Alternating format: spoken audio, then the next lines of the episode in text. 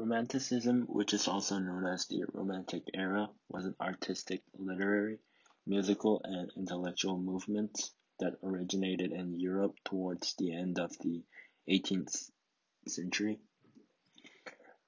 Romanticism was characterized by its emphasis on emotion and individualism as well as glorification of all the past and nature, preferring the medieval rather than the classical.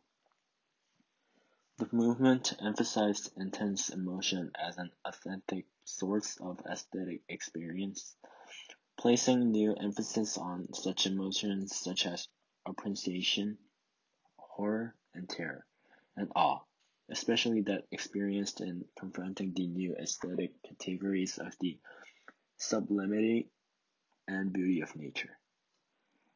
Romanticism elevated folk art and ancient custom to something noble, but also spontaneity as a desirable characteristic.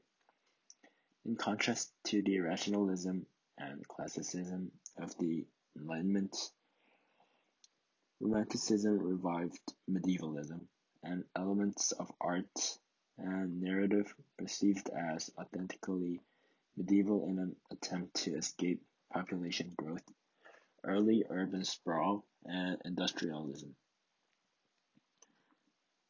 The name of Romanticism may be approached from the primary importance of the free expression of the feelings of the artist. Romanticists, practitioners, found their voices across all genres, including literature, music, art, and architecture. Reacting against the sober style of neoclassicism preferred by most countries' academies.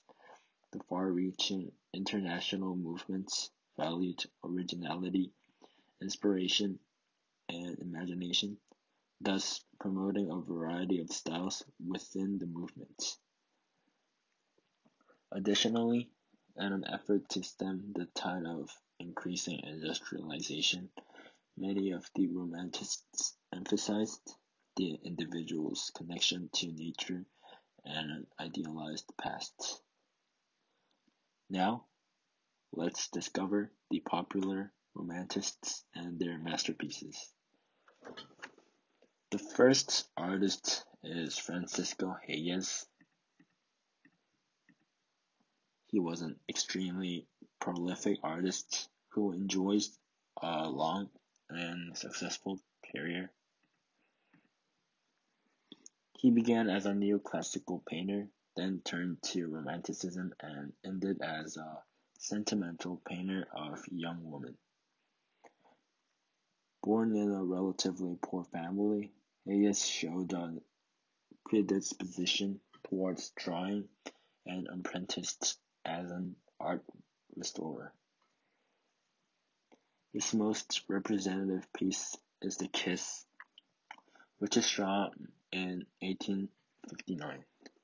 The first thing we can see from this paint, uh, painting is that the two lovers engaged in a passionate embrace, full of the ardor of youth. There is, in fact, a deeper underlying message here, that of national union, patri- patriotism, and political and military commitments, all of which are allegorically represented in this incredible painting. The second artist is Theodore Géricault. Theodore had a huge impact on the history of French painting, and France was France went on to dominate the world of Western art in the 19th century. Géricault's preference for contemporary subjects, his attraction to the dark side of human physiology, his radical style, and his compassion for the weaker sections of society all set the path for Romanticism's emphasis on emotion and subjectivity. His main masterpiece is The Raft of the Medusa. The painting depicts a real life tragic event, the shipwreck of 18, 1816, in which hundreds of soldiers lost their lives. That even stunned an entire nation because 150 people climbed onto the raft, but only 15 managed to be rescued and survived.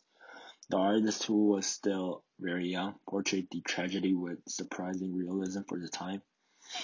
By studying the bodies of both living and the dead, the third artist is Eugene Eugene Delacroix.